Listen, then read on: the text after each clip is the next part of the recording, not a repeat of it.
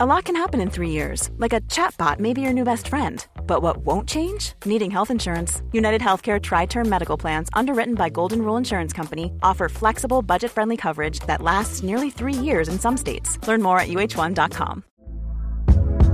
Hey there, it's Michele Norris. I'm host of a podcast called Your Mama's Kitchen. When I travel, I'm usually looking for a way to find a taste of home when I'm not at home. And one of the things I love to do when I am at home is entertain. And Airbnb allows me to do that. When I was in California recently, I rented a house that had a great kitchen. And when we were sitting around the table, we we're all thinking, we're in someone else's house. Someone could be in all of our homes as well. If you have a home, but you're not always at home, you have an Airbnb. Your home might be worth more than you think. Find out how much at airbnb.com/slash host.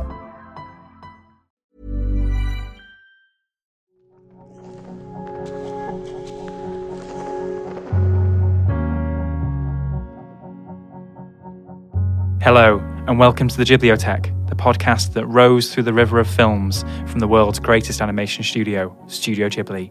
I'm Michael Leader, and I've seen a lot of them. And I'm Jake Cunningham, and I'm on the outside looking in. So join us on our quest into the glorious world of Ghibli.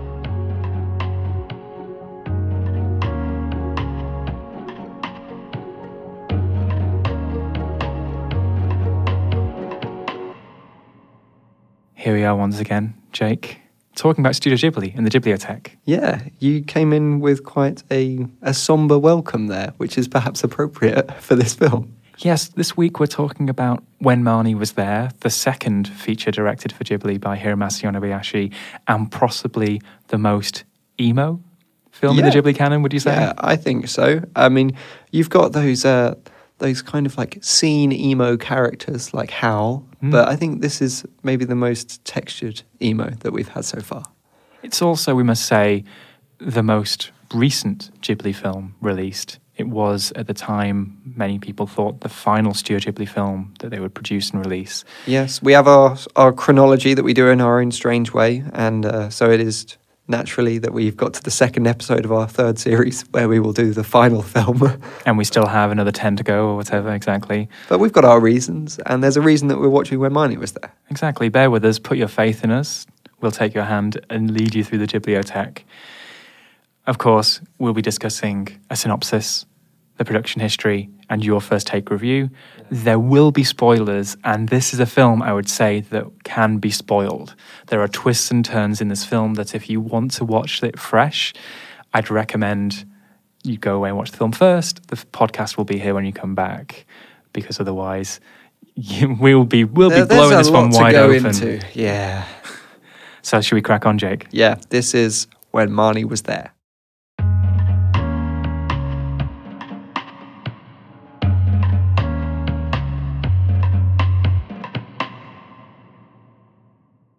A shy teenager called Anna has an anxiety attack at school and spends a summer in the marshy wetlands of rural Hokkaido to recuperate, staying with relatives of her foster mother.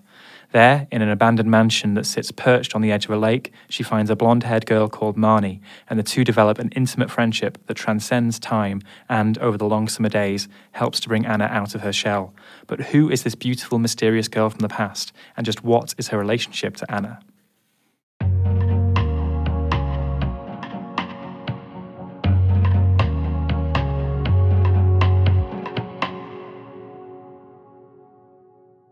Okay, Michael. We will uh, perhaps delve a bit further into it in our review section, but there is there's a lot going on on this film, Mhm. and it is really interesting that currently, as you say, this is the last Studio Ghibli film, and I, I'm craving some knowledge as to how we ended up with it. Well, let's pick up with Hiromasa Yonebayashi where we left him last, which was when Arrietty was made and released. It was a hit. We talked about it very much as a Miyazaki cover version, but it did very well at the box office. Wasn't it? It was huge in America as well. I think it's to date still the, the highest grossing Ghibli film at the American box office. Miyazaki liked it as well. We talk about Miyazaki hazing Hiromasa Yonebayashi a lot in the making of Arrietty, but he then said when he saw the final film, it was good. I cried. So if you can make Miyazaki cry, um, I think you can do anything. But then, as soon as uh, as soon as Arrietty comes out, the studio gets stuck into this double bill The Wind Rises and The Tale of the Princess Kaguya. Hayao Miyazaki and Isao Takahata making two massive films that at the time would stand as their final statements. Yeah, and those feel like it's the end of the road for those two directors who we think of as a reflection of the studio. So it's just so weird that you have these bookends and then this strange little post it note stuck on the end of the shelf. Exactly. So while those films are being made, um, Hiromasa Yonebayashi goes up to Toshio Suzuki and says, I really want to direct another feature. Um, is there anything I can do? And Suzuki gives him this novel, When Marnie Was There, by Joan G. Robinson, which is a sort of mid 20th century English kids book that was not it did not become part of the young adult canon over here. It I wasn't in print. It wasn't even in print when the film came out, exactly. But it's one of those strange uh, Western European stories that is popular in Japan. But it's another example of Toshio Suzuki almost being the Alex Ferguson of Studio Ghibli, being like, "I'll pair you up with just the right situation here f- to create something magical." Suzuki says that there are a couple of reasons why he thought that Hiromasa Yonebayashi was perfect for the project. One being that the film was about two young girls. And he says, just as Miyazaki enjoyed drawing fighter planes as a kid, Hiromasa Yonebayashi probably had a steadfast liking for drawing girls. I think that sounds a bit creepy, maybe out of context, but uh, he also says that Miyazaki couldn't make a film like Marnie. Um, Yonebayashi was clearly more of a sensitive soul than Miyazaki, and he was younger. Suzuki says, I, I instinctively felt that this film would have an appeal that differed from Miyazaki's fantasy films. So he hands over the reins of producer. So Suzuki is very busy at this time and, get, and getting on a bit. So he ha- hands over the reins of producer to this younger chap called Yoshiaki Nishimura, who had produced The Tale of Princess Kaguya. So this is a new generation. So we haven't got any of the key three. It's the first film in the Ghibli canon that has, yeah, exactly, none of the three key creative partners.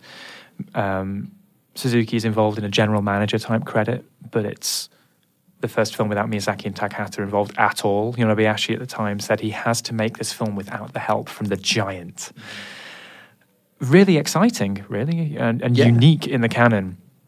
And then Yonebayashi has a few ideas. Not only is this a brand new beginning, a brand new start behind the camera, but he wants this to look different these visual ideas he brings to the table. He wanted more detail in the characters' expressions, particularly their eyes, building on from Arrietty, because this is such an emotional film that expressions were key and held, held such importance in the narrative. But also, he wanted this to be set in a different, completely new area.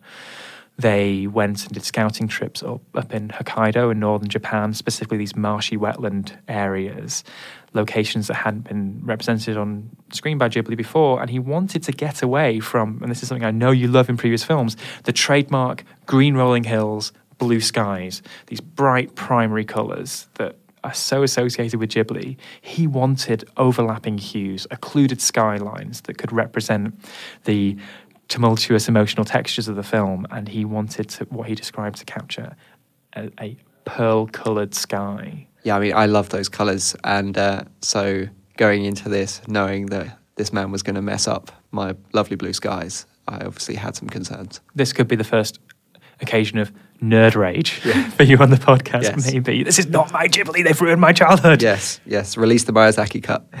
exactly. Marnie is released in July 2014, just eight months after The Tale of Princess Kaguya, which was delayed from its summer release uh, the year previous. And it only grosses just over a third of what Arrietty took in 2010. So it's seen as something of a disappointment. And actually, at the end of the year, it only just cracks the top 10 of the highest grossing Japanese films of the year. So, really, we, we talk about this every week, don't we? Every episode the Ghibli films are up there mm. d- domestically for Japanese language films. This one is actually underperforming. And internationally, it's pretty well reviewed, well received, gets that rollout that it, most of the Ghibli films do at this point. It's nominated for an Oscar in 2015, but it loses to Inside Out. And there's generally this feeling in many of the reviews that it's this sputtering of the engines, to yeah, use a fighter plane metaphor. It feels like it's it suffers from, you're coming from this mad double bill like mm-hmm. these huge closing statements. And we'll get we'll get to them. They're both over two hours long. They're both doing something that neither of the filmmakers had done before. This is Wind Rises and Princess Kaguya, and they both feel like mic drop moments. So a bit weird that the sort of nerdy guy in the corner, Yonebayashi, comes and picks up that microphone and goes, "Can I tell my weird little story about two girls now, please?" So it really feels like what is this film? It doesn't. Is not helped by the fact that um, So is this like Ringo doing Yellow Submarine? This the just- best Beatles song. Don't you put Ringo down? This is for our this is for our Beatle Attack uh, spin-off podcast, of course. But it's not helped at all that I think less than a month after Marnie's released in Japan, Toshio Suzuki makes a statement saying that that Ghibli's going to go on an indef- indefinite hiatus. He calls it a little pause, but everyone's like, oh, "Yeah, sure, that, that's the end of Studio Ghibli then." While Marnie is still in cinemas, um, almost like cutting it off at the legs before it's even had a chance to, to develop its own speed. Um, and as we said, this is the final fully produced Ghibli film to date.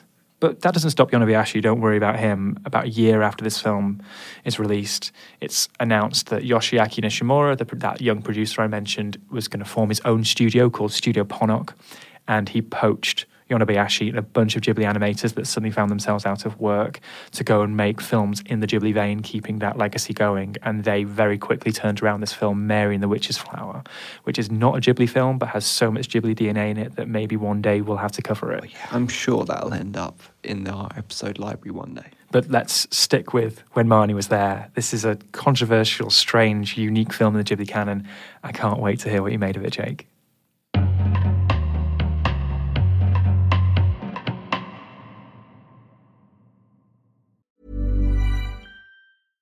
Cool fact a crocodile can't stick out its tongue. Also, you can get health insurance for a month or just under a year in some states. United Healthcare short term insurance plans, underwritten by Golden Rule Insurance Company, offer flexible, budget friendly coverage for you. Learn more at uh1.com. Hey, I'm Ryan Reynolds. Recently, I asked Mint Mobile's legal team if big wireless companies are allowed to raise prices due to inflation. They said yes. And then when I asked if raising prices technically violates those onerous two year contracts, they said, What the f are you talking about, you insane Hollywood ass? F- So to recap, we're cutting the price of Mint Unlimited from $30 a month to just $15 a month. Give it a try at mintmobile.com slash switch. $45 upfront for three months plus taxes and fees. Promo for new customers for limited time. Unlimited more than 40 gigabytes per month. Slows. Full terms at mintmobile.com. Planning for your next trip? Elevate your travel style with Quince. Quince has all the jet setting essentials you'll want for your next getaway, like European linen, premium luggage options, buttery soft Italian leather bags, and so much more. And it's all priced at 50 to 80% less than similar brands. Plus, Quince only works with factories that use safe and ethical manufacturing practices. Pack your bags with high-quality essentials you'll be wearing for vacations to come with Quince. Go to quince.com slash trip for free shipping and 365-day returns. Jake, we've teed this up as being so different to uh, every film we've covered so far, almost, um, even from the very beginning, right? Yeah, we often talk about these opening scenes, how they set us up for the film we're about to watch. And this begins with really an anxiety attack. Yeah. Which is a huge surprise. And it becomes, we've already spoken about the pressure that was on Yonebayashi, about how he has to view himself underneath the giants of the directors before him. And this anxiety attack that Anna experiences comes after she presents artwork to someone and that artwork is dismissed. Mm-hmm. It's almost a little bit more complicated than that, though. It's not dismissed. It's so she's in the playground, and the teacher comes over and says, "What are you doing? What are you drawing in the corner there?" And she's she sh- goes to show him, but he's called away by something else in the playground, and it's just that sense of opening herself up mm. to the vulnerability of exposing her art to somebody else, and then that not being met by interest. That is such already in the first scene of the film such a complicated emotional sequence to play, character moment and we're already off the reservation here, aren't we? Yeah. Yeah. And she's a really interesting character. You feel for her straight away because it's it's a film that doesn't deal in binaries of good and evil. Uh, even though Miyazaki doesn't really have antagonists, it's very often quite clear who is good and who is bad. Um, and here we've got the the the in the opening we have the clique of girls who go and uh, check up on Anna, and they're not like a mean girls fraternity type club. They they actually sincerely want to go and talk to her and help her, and they're not really presented as being friends. They're just concerned classmates, and Anna doesn't really want that. She doesn't quite know how to process that engagement. She's really unsure of how to deal with herself in society. She feels so disconnected, mm-hmm. and compare Anna to Kiki, who we spoke about in our previous episode, at the start of that adventure, it, th- everything clicks into place. I'm 13, I'm a witch, I got to go and do my thing. And she's off and she's out the door. In comparison, the reason that Anna leaves the city out to the country, something that we've seen before in other Ghibli films, is not because of this sense of direction. It's a sense of confusion. hmm And in fact, I interviewed Yonebayashi when this film played at the London Film Festival a few years ago, and I asked him about that protagonist, and he compared her to Arrietty. He said Arrietty is an adventurous young girl who wants to go out and engage with these giants of human beings that are living in the same house as her. Whereas Marnie, he wanted to explore a character who was locked off, closed off, and shy and anxious, almost a an, an undramatic character, you know, protagonist to have. Mm. And it's over the course of this film, seeing her open up as she goes to Hokkaido. I, I, you see film familiar landscapes. We love a good train journey in a Ghibli film. Yeah. we have that here. But then you see these landscapes of Hokkaido, the marshlands, the occluded skies. What was that like for you, Jake? Well, it's really interesting because you're in this uncanny territory of being able to recognize images, but also they're unfamiliar at the same time. Because, as you say, we've seen these trains, we've seen rolling hills, we've seen skies, we've seen food that in this film as well that feels like there is that Ghibli DNA, but it has been distorted in quite an interesting way. I really love this might come as a surprise to you. I love these overcast skies. I think they set in the background of so much of the film this murk, this fog that resides within Anna. Mm-hmm. And it really sets you up of giving this emotional texture to the entire world around her, rather than just being a place to for animators to build wild creatures and beautiful landscapes and express what they want and put those behind the characters. It's this constant interlinking between the shape of the world and Anna's mind. And it's an ambition with a goal, isn't it? The, Yonebashi also talked about wanting that that uh, alluring magical mansion on the on the lakeside to be uh, look like a magical place. It's almost designed in a photorealistic way.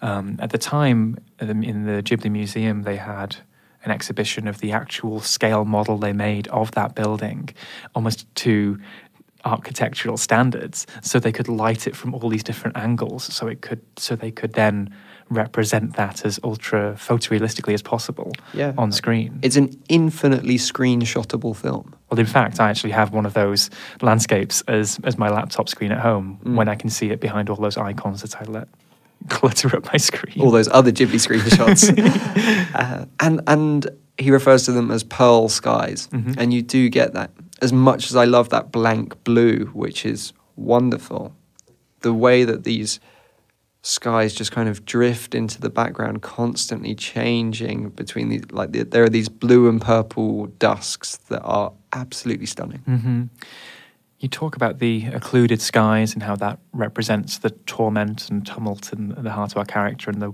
the changes she's going through, the things she's wrestling with.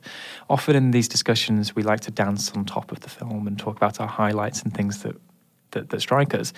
We can't do that with this Well, film. yeah, I mean, I think perhaps that's the end of our stylistic review. Uh, we got to delve into this story, I think, because it, it turns into something quite spectacular in the last 10 minutes. We talk about ambition, and this film, on a story, thematic, character level, is also so ambitious. Ghibli films, Miyazaki films in particular, have these clean character arcs, clean character lines of the struggle of, of identity, place in the world, good hard labor, finding your passion, committing to it. Maybe it's a, it's a daily struggle, but at least you have that path this film throws into the pot so many hot button topics that Yes. um, I think we let's just at least go through the roll call to begin with. So it's there in the trailer that this film suggests that Marnie and Anna may have a romantic relationship, or at least the suggestion of that. I mean, and that there is perhaps some lines of dialogue that may suggest that as well, such as, You're my precious secret, the girl from my dreams. I've never loved another girl more than you, or whatever the other one Yeah. was. Uh, that it, first of all, is, is, is groundbreaking for Ghibli. We have, as we've said, anxiety attacks, mental health issues. We, we talk, Miyazaki and Kiki's Delivery Service and other films talks about when you feel down or blue, but we don't have them having an actual panic attack. We have foster families. Anna has her foster family. She falls out with her foster mother because she finds the social security maintenance check, and that opens up almost a I think, quite complicated political question of are foster families real families? Um, are they given special treatment because they're being paid by the state to look after these kids? Why are other families not given money by the state? That sounds like something that would form the key plot in a Koreeda film. Hirokazu Koreeda film, yeah. exactly. That, that's almost like a social drama.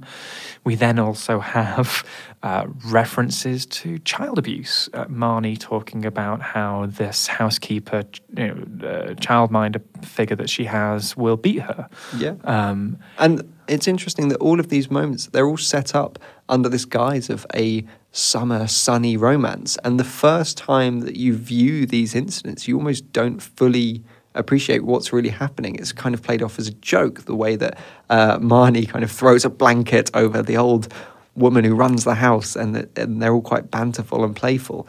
And it's only in this shift in the final third of the film that you're recontextualizing these scenes yeah. and you realize really what's going on. And, and that her life was quite lonely. Her, her globe-trotting parents would often leave her alone for months on end in that mansion on the lake with, with no one to, to play with uh, and, and, until this girl from the future comes along and they form that relationship across time. And then let's talk about the twist. It's revealed that Marnie is a spiritual projection of Anna's memories of the stories she was told at her infant bedside by her grandmother, who was Marnie. Yes, I understand. I don't.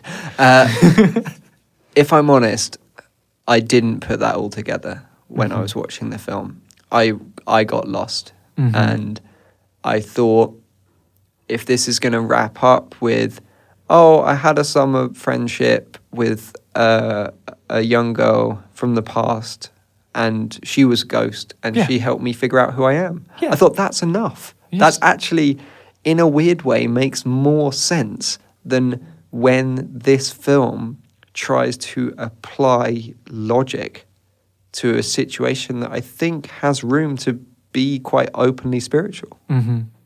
But he just, Yonebayashi throws so many extra themes into the pot.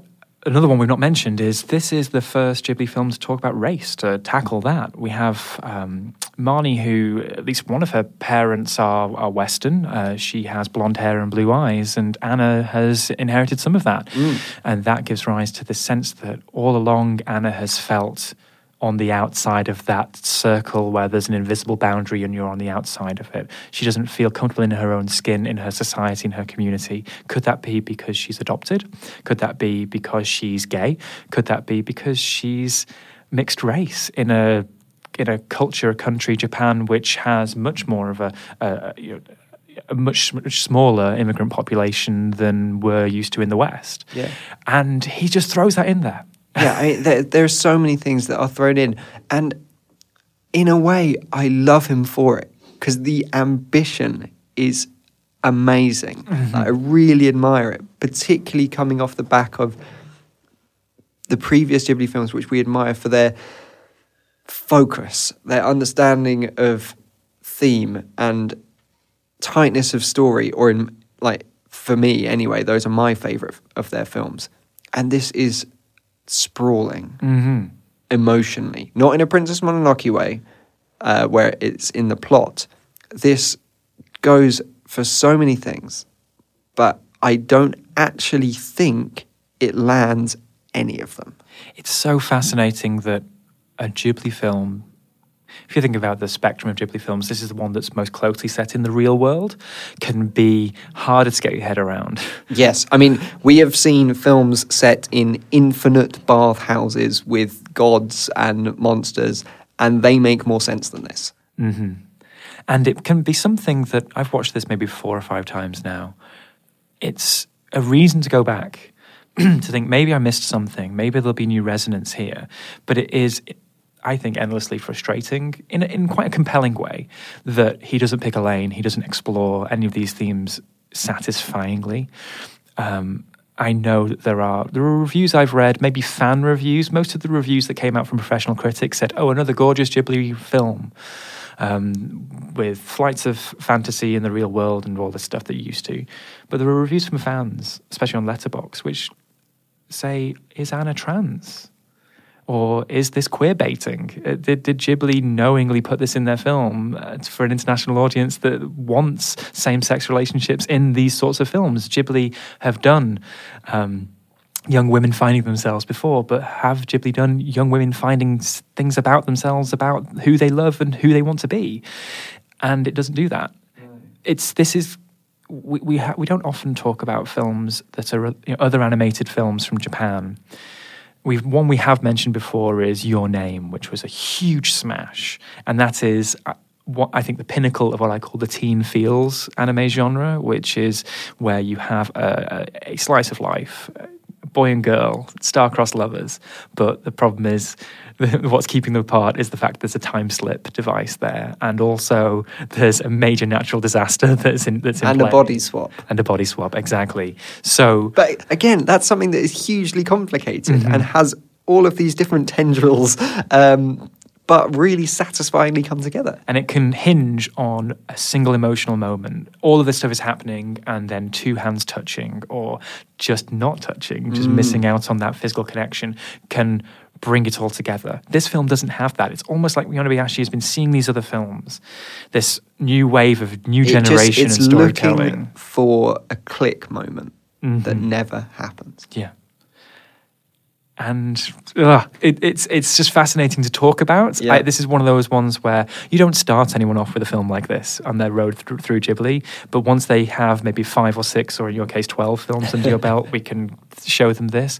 It's so interesting. Yeah, and it's it's one. Although there are other films that I've liked a lot more than this, this is the one that I feel most compelled to rewatch as well. It's interesting that you you are not a huge fan of this, I gather, but you've watched it four or five times since it's come out. Um, but there are also so many little bits that I love from it. Like there is some food here that is pure Ghibli. There is uh, the chopping of a watermelon and a tomato, and there's a runny egg that is sliced through with some chopsticks that you just want to just leap out to the screen and grab. You're an avowed fan of chilling out in nature, and there are scenes of Marnie and Anna in a boat, just having Oh, a nice little row. Yeah, uh, and doing a Titanic moment.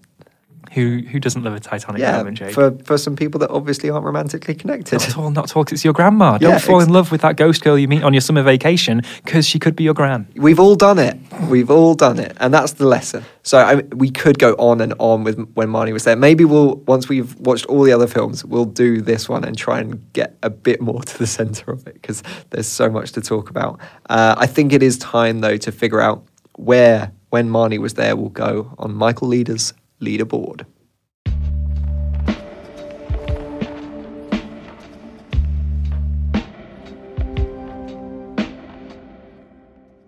Here we are. It's that time again. Michael's worst time of the week, where we've got to put all of his favourite films into one lovely list, because that's the only way we can criticise films now. Um, quickly recapping from the bottom to the top.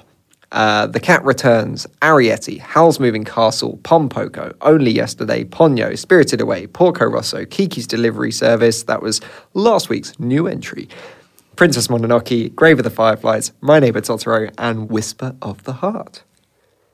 Michael, where is when Marnie was there going to go? I'm assuming it's a podium finish for sure. Oh, Jake, you do like to joke. Um, so, if we're thinking about this in tiers, where we have the top tier, which is expanding with every every every other episode, it seems, where we have I think six or seven films up top, which are, I think, close to being perfect, five star films. Then we have that middle tier of, I think, high class Ghibli with a few knocks against them. That's where I'd put Ponyo, Only Yesterday, Pompoko.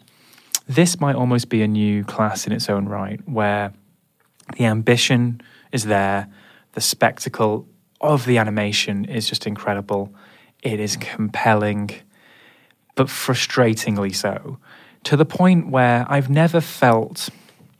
You never feel with Hayao Miyazaki that he doesn't know what he's doing.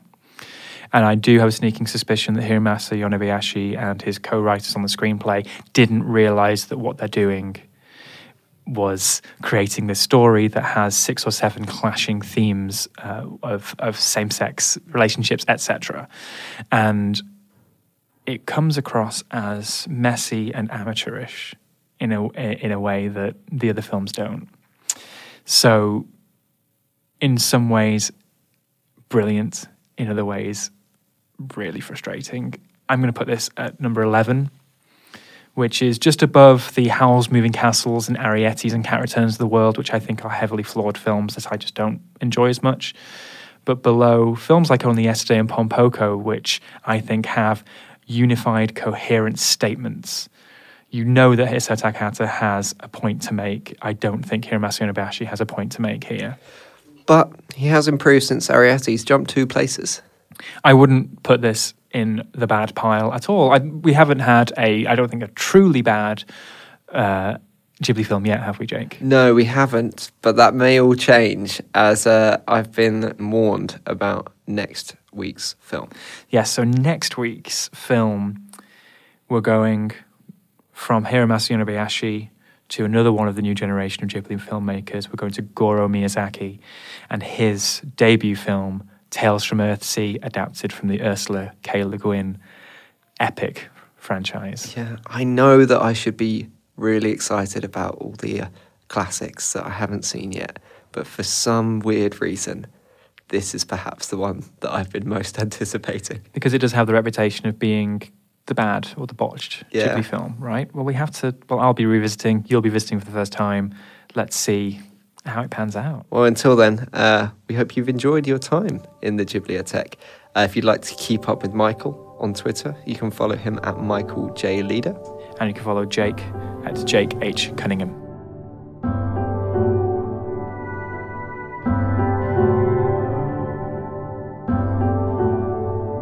Ghibliothèque is a Little Dot Studios production.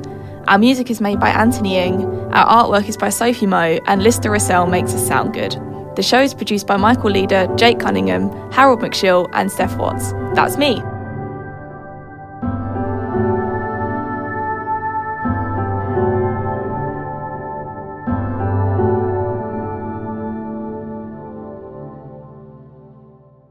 Hi, everyone. Thank you for sticking with us through the credits. This week's nugget is another soundtrack cue. You may remember that Arrietty was the first Ghibli film to have a score by a non Japanese composer. This film has a closing credits theme by a, an American singer songwriter called Priscilla Ahn. It's called Fine on the Outside. But did you know that she actually recorded a whole album of songs inspired by when Marnie was there? It's called Just Know That I Love You and plays something like an emotional concept album.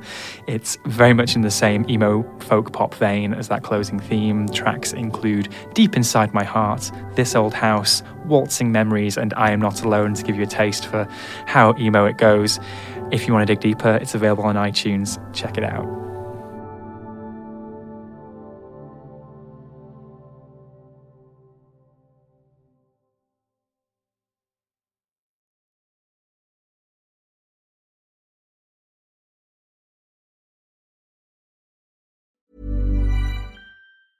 Planning for your next trip?